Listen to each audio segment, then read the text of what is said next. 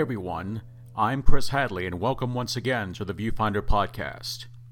Over the past few years on this show, I've been honored to chat with very talented actors, writers, and filmmakers who ply their respective trades in the cinematic world. Yet, as you'll hear on today's show, there are other brilliant artists doing amazing work outside the world of the moving image. One of them is author and playwright Dyanna Morrison whose dramatic literary presentation of her as yet unproduced stage play Justice places America's founding fathers, John Adams, Benjamin Franklin, Alexander Hamilton, Thomas Jefferson, James Madison, and George Washington, as distant yet passionate observers in the courtroom of its fictional protagonist, present day Judge Grace Porter, as she tries two highly politicized cases involving the right to free speech. The first involves the mass protests that took place during the inaugural ceremonies for former President Trump, while the other depicted in this play is loosely based on the prosecution that followed the tragic Unite the Right rally in Charlottesville, Virginia in August of 2017, which resulted in the deaths of civil rights activist Heather Heyer and two Virginia State Police troopers.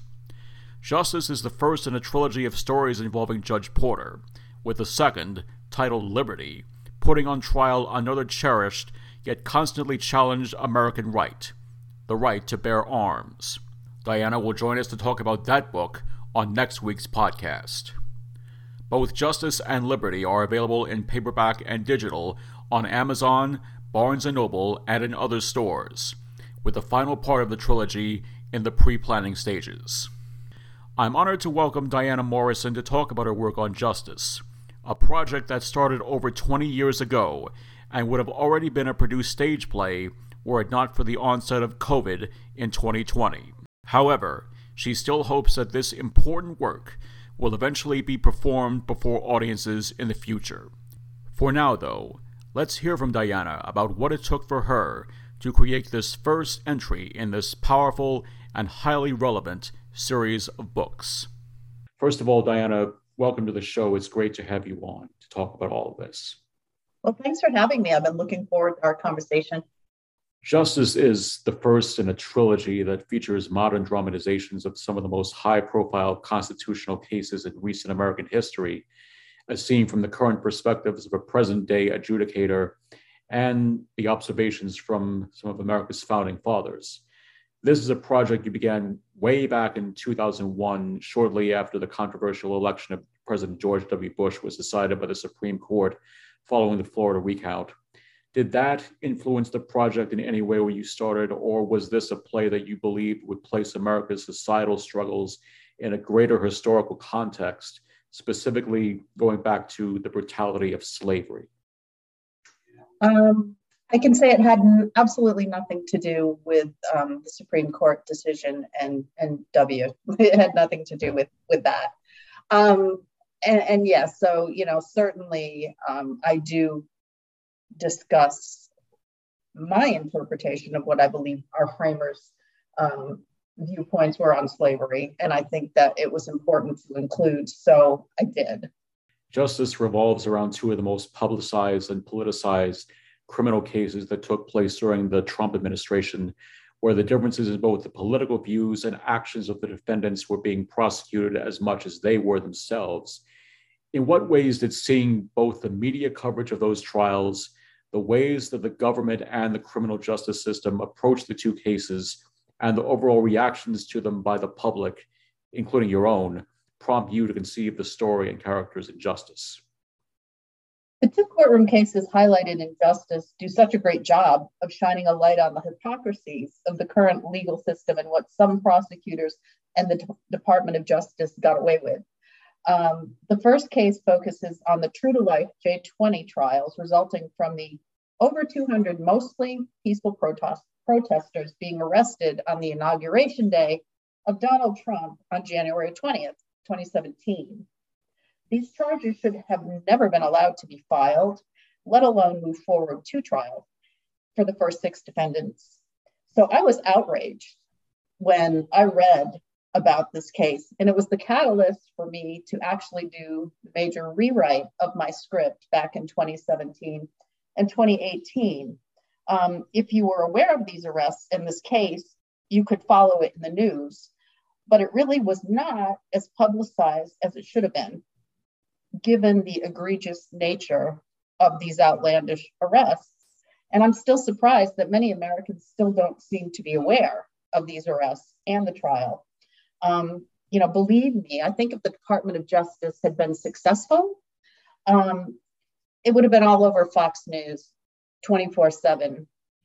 Um, but but they weren't successful. Um, so I think there there really was a, a limited reaction from the public that I'm aware of. But with that being said, I still think that the American public deserves to be informed of what our government under the previous administration was allowed to do. Yeah, the Charlottesville Unite the Right rally did receive much more media attention, and rightly so. But at least initially, I don't believe that the Department of Justice or the prosecutors attached treated Jar- Charlottesville with the severity required. So I did in justice when I upped the charges to criminal. And we can talk about that a little bit later on in one of your other questions. We see these cases tried in the courtroom of your fictional protagonist, Judge Grace Porter.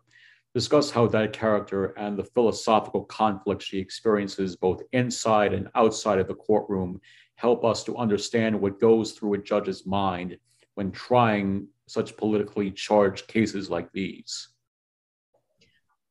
Without giving away too much, um, at the start of the play, she has gifted a book, which is basically a, refresh, a refresher course on the framing of the Constitution and the Bill of Rights. She is a newly seated judge. She's already had one of her rulings appealed, and her father was a Supreme Court justice. So she's feeling immense pressure, not just self inflicted, but from her peers, from the media, and from the communities where these trials are being held. So there's this push pull struggle of what she as a human being feels is just and right. But that has to be independent and compartmentalized in contrast to what the jury's verdict is going to turn out to be. So she's she's riddled with self-doubt and it takes a toll on her and her personal relationships. We see that push pull struggle, of course, with the relationship she shares with her boyfriend Mitch and sister Gabrielle. They are both very important parts of her life, as people will read in the play. Describe how that aspect of her character gives her not just a sense of relatability to readers, but also the ways that it motivates her in her professional day to day life. Sure. Uh, I mean, I guess ultimately, when she takes off the judge's robe at the end of the day, she's a human being, just like we all are, with good days and bad days, and with complicated family and love relationships.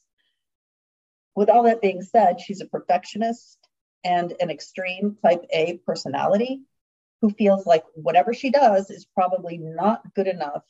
And she's struggling to try to get some sense of balance in her life like the rest of us at times, she's struggling with self doubt and insecurities. And so she tries to hide behind a wall, a tough facade. However, I think we're given a glimpse of those rare moments when she lets her guard down. We are given full view of her humanity and her passion and compassion in her Charlottesville sentencing. Before you wrote this play, you spent 20 years researching the original writings and opinions of the founding fathers who we see portrayed in justice John Adams, Benjamin Franklin, Alexander Hamilton, Thomas Jefferson, James Madison, and George Washington. What were some of the biggest lessons and notable facts you came upon during your research? And what were the main challenges you encountered when trying to create dramatized versions of those figures?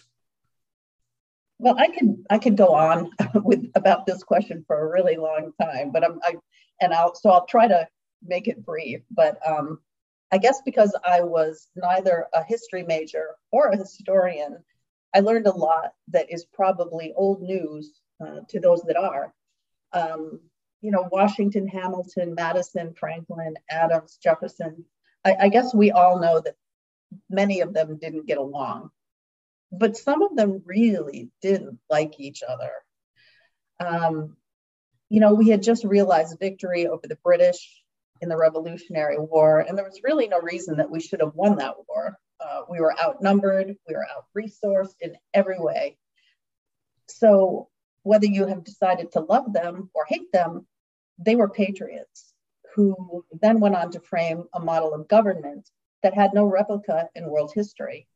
Um, so some some fun facts, I guess. George Washington, who was revered as the father of our country, um, he was tenacious when faced with adversity, and he was a commanding presence. Uh, at six foot two, he towered over the room, and he was a larger than life presence. He never attended college or had any type of formal education. Um, contrary to popular folklore, he never had wooden teeth, but he did suffer with many different sets of painful dentures. Um, and there's also still no actual evidence that uh, he said, I cannot tell a lie uh, when he chopped down his father's cherry tree. I don't know that, I think that's a bit of folklore. um, so there's a lot of myth around the man. Um, but after 40 years of service to his country, he became our, our first president and resided for two terms. And um, I think it's a lesser known fact that in some circles, Washington, as our president, even during our country's infancy, faced immense scrutiny by the press. He was accused of adopting a, monarch- a monarchical style, and in his second term, he was even attacked on his integrity and even his military reputation. So it was kind of the start of a true free press, which all of our founders fought for, but could be difficult to maneuver when you were its target. Benjamin Franklin Bache, who was Benjamin Franklin's grandson, was actually one of Washington's staunchest critics. So Washington was more than ready to walk away and retire from the public stage in 1797. So I, I think that's kind of interesting.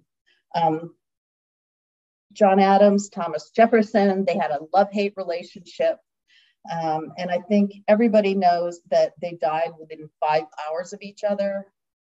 50 at the 50 year anniversary of the signing of the Declaration of Independence on July 4th of 1826. So I, I think that's probably well known, but I always find it worth repeating. I think it's pretty interesting. Um, and I also think that a lot of Americans don't realize just how many contributions Benjamin Franklin made to our young country. Um, in Act 4, Scene 3, one of the final flashback scenes, I have what I think is one of the most moving flashback scenes between Washington and Franklin. And they were ardent admirers of one another. Um, Franklin lived his life by a set of 13 virtues. And he kept track of himself every day. And every night in a journal, he would sit down and kind of make note of how he did for the day. And he would rate himself on his failures and successes. And one of the virtues he most ardently struggled with was chastity. He liked women and reportedly courted numerous mistresses while commissioned in both England and France. As he grew older, he especially liked younger women, though they mostly rejected his advances. And he cheated openly on Deborah Read, his wife of 44 years, and 18 of those years were spent living apart. Um, I was actually just in a bookstore yesterday and I stumbled upon a brandly new published book named, named Poor Richard's Women, Deborah Read Franklin and the Other Women Behind the Founding Father. So I thought that was pretty interesting. Um, so those are just some interesting and fun facts that I've always kept with me that I didn't know. I didn't know them either until you just told me. there's a lot. There's a lot there to digest. Thank you for sharing. I really appreciate that. How did that research your usage of the founder's most important speeches on civil rights, such as freedom of speech and the right to a trial by jury, and the importance of both of those to our democracy, plus what you discovered about the founders, inform both the way you dramatize those real life figures and how you imagine they would have re- reacted to both the stories, judge protagonist and the two historic cases we see her preside over in justice. I definitely feel that the message of justice is more timely now than when I was publishing it back in 2020 and 2021. I think justice sends a message of hope, and it's a timely reminder of what is at the roots of our democracy when I think our country desperately needs to hear this message. If we could focus on the things that unite us as Americans versus the things that divide and tear us apart, we'd be in better shape. Our politicians have forgotten about the art of negotiation and ultimately compromise. Our original statement, statesmen, our framers, were poster boys for the art of theatrical debate, followed by negotiation and compromise.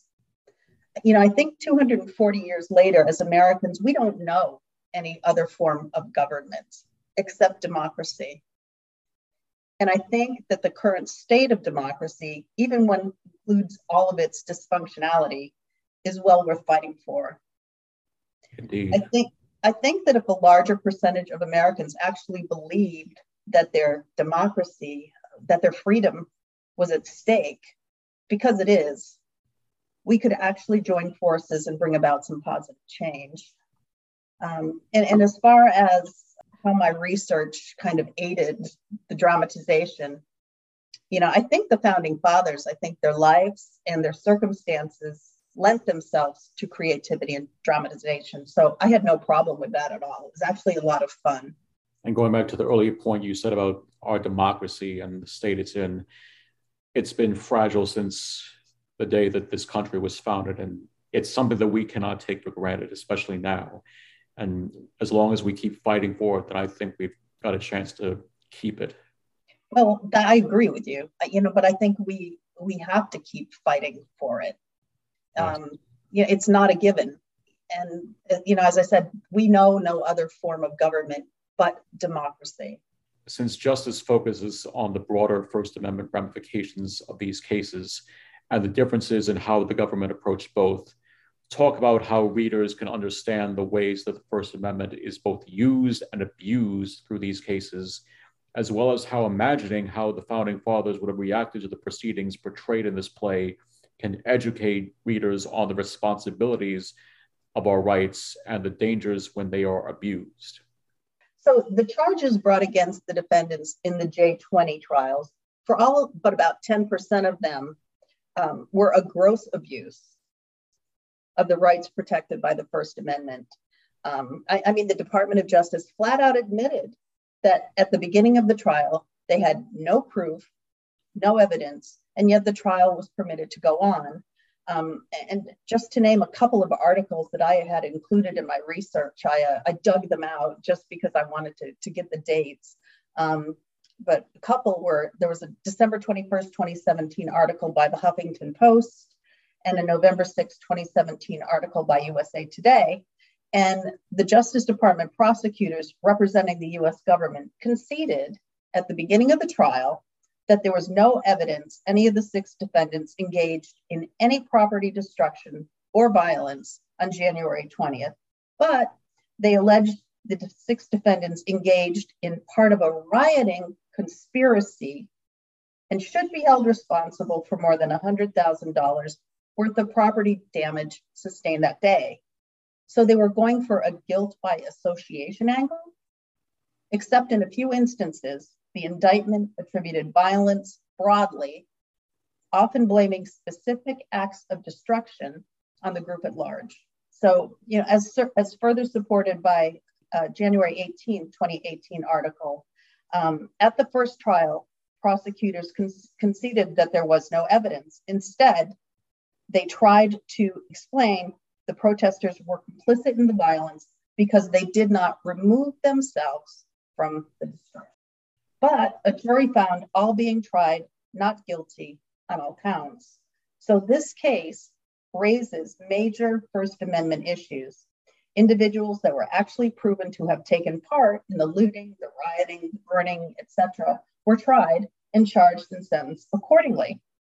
In the Charlottesville trial, the attorney for the defense repeatedly tries to claim First Amendment protections to justify the hate filled violence inducing written and spoken words, and dogma leading up to and during the Charlottesville Unite the Right rally that led to murder, bloodshed, and mayhem. Hate words are not protected by the First Amendment. And that was just one of many for instances in that case.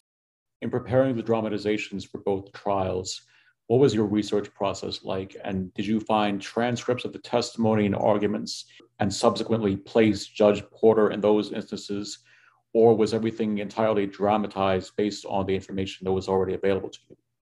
Well, for the J20 trials, I just kept up on the actual trial proceedings and verdicts rendered. And then I just plugged Judge Grace into presiding over that case. I mean, let's face it, the previous administration gave me a lot of low hanging fruit to work with. Mm.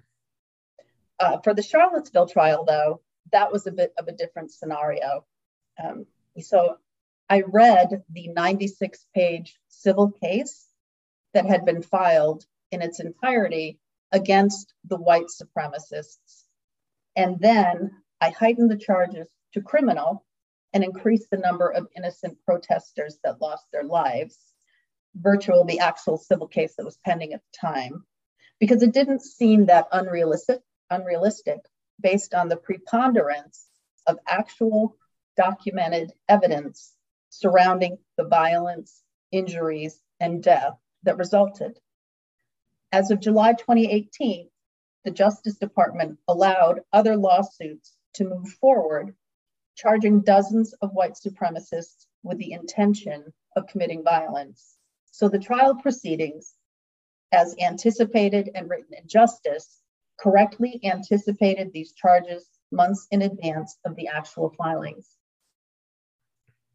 You also made sure to examine differing political viewpoints in justice while also considering the many ways that language itself can easily incite people to commit heinous crimes, especially as we've seen with the January 6 trials and the Charlottesville trial that's portrayed in justice. What were some of the most challenging parts of taking these different viewpoints into consideration, and how did you try to give them both a fair representation in this play? Well, I mean, as the writer, you know, I think it's important to be fair and incorporating differing viewpoints, even when they're diametrically opposed to your own. It was difficult to write the dialogue of the hate filled words for the white supremacist witness at the Charlottesville trial. It was really hard for me to write those words and put them on paper. Um, however, when those viewpoints are against the law, and harm others, then it becomes a matter of law versus a matter of my opinion. You mentioned in the foreword to Justice that as you were preparing the play version of this project, you reached out personally to Lin Manuel Miranda, the co star and creator of the Broadway hit Hamilton, about your work on this project, and he gave you a great note of encouragement. Tell us more about that and about how justice is already making an impact in both the literary and academic worlds yeah, so I did reach out to to Lin Manuel, and um, I had read an article somewhere online by his dad, and his dad said that he answers every single letter that he gets. So I'm like, well, well then why not me, right? so I wrote him, uh, like I think it was probably a two-page letter, just introducing myself and my work, and I sent him probably it was probably about a 17-page excerpt from Justice that included one of the flashback scenes.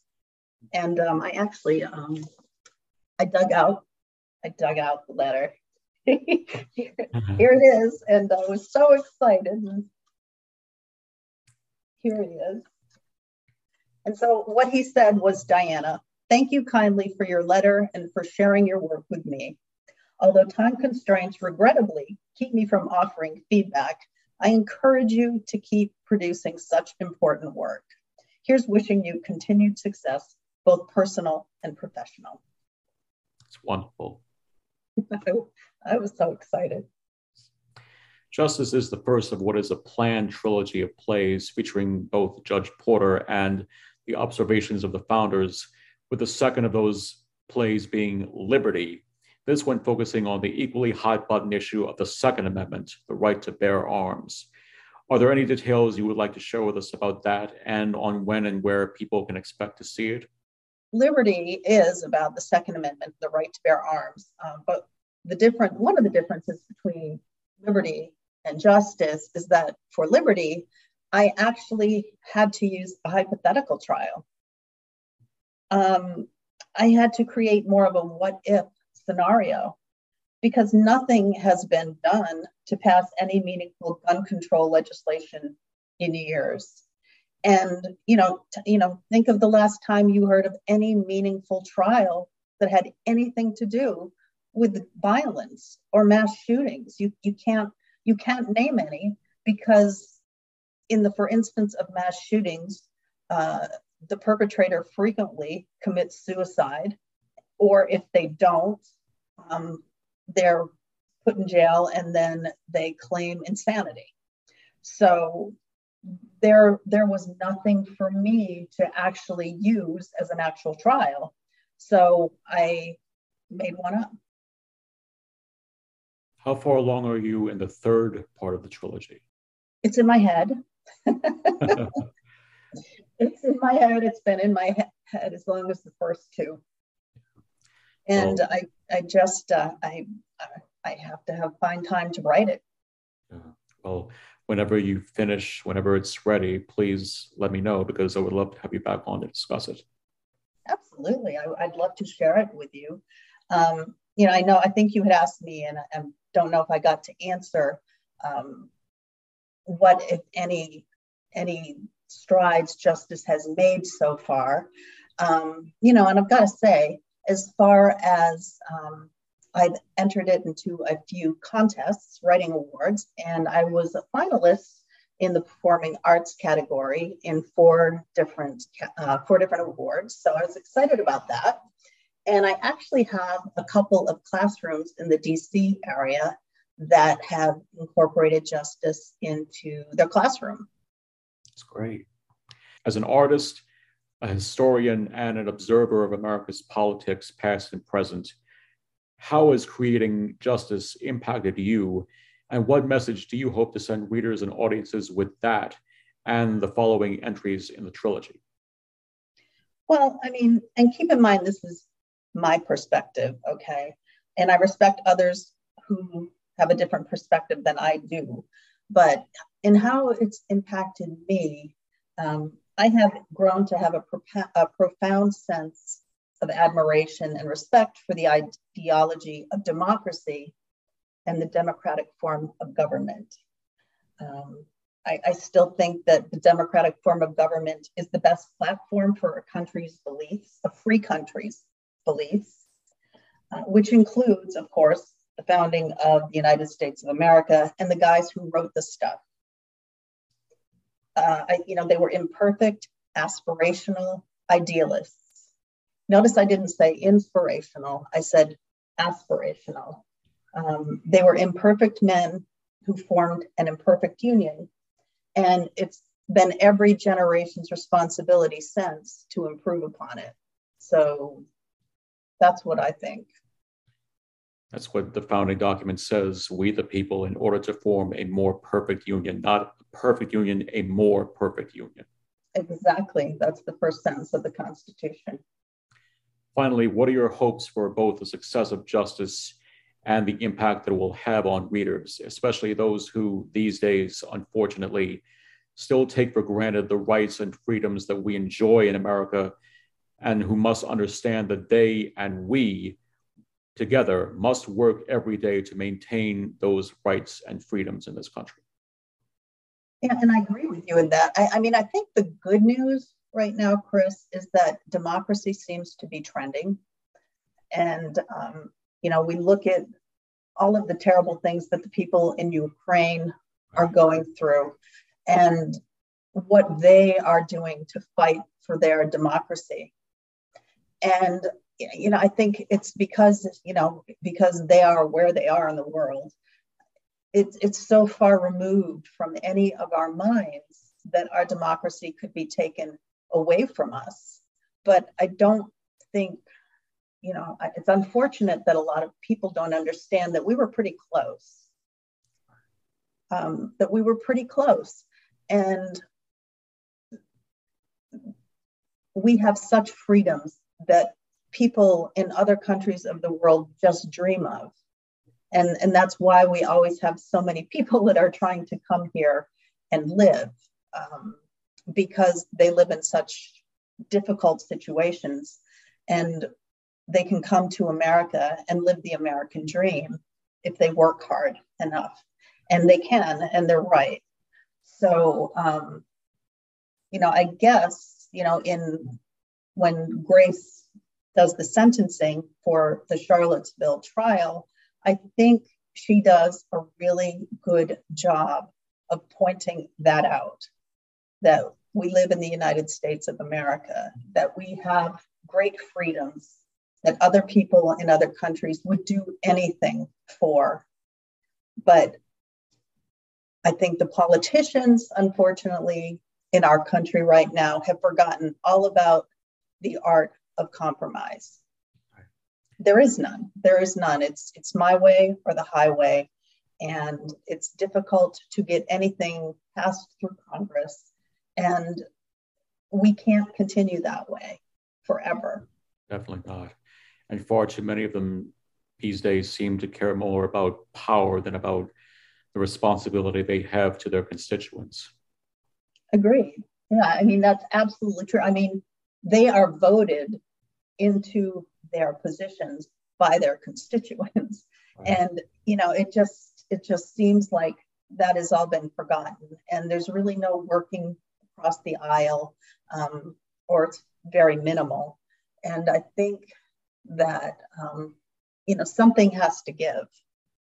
That being said, with all the attacks these days on voting rights and all the despair that seems to be going around, especially among people on the left, I try to remind myself that you know, as you said, democracy does seem to be trending in this country these days, and there are more people who are fighting to save it every day than those who are trying to destroy it. And that's something that we all have to keep in mind. I certainly hope so. Um, yeah, I honestly have great concerns about the upcoming elections. Um, I I hope that things end up differently than I think they might, because I think there could be some profound impact on us. And, and so I hope that everybody gets out and votes. Um, sure. That is the basis of a democratic society. It's the only way that we're going to make any type of meaningful change.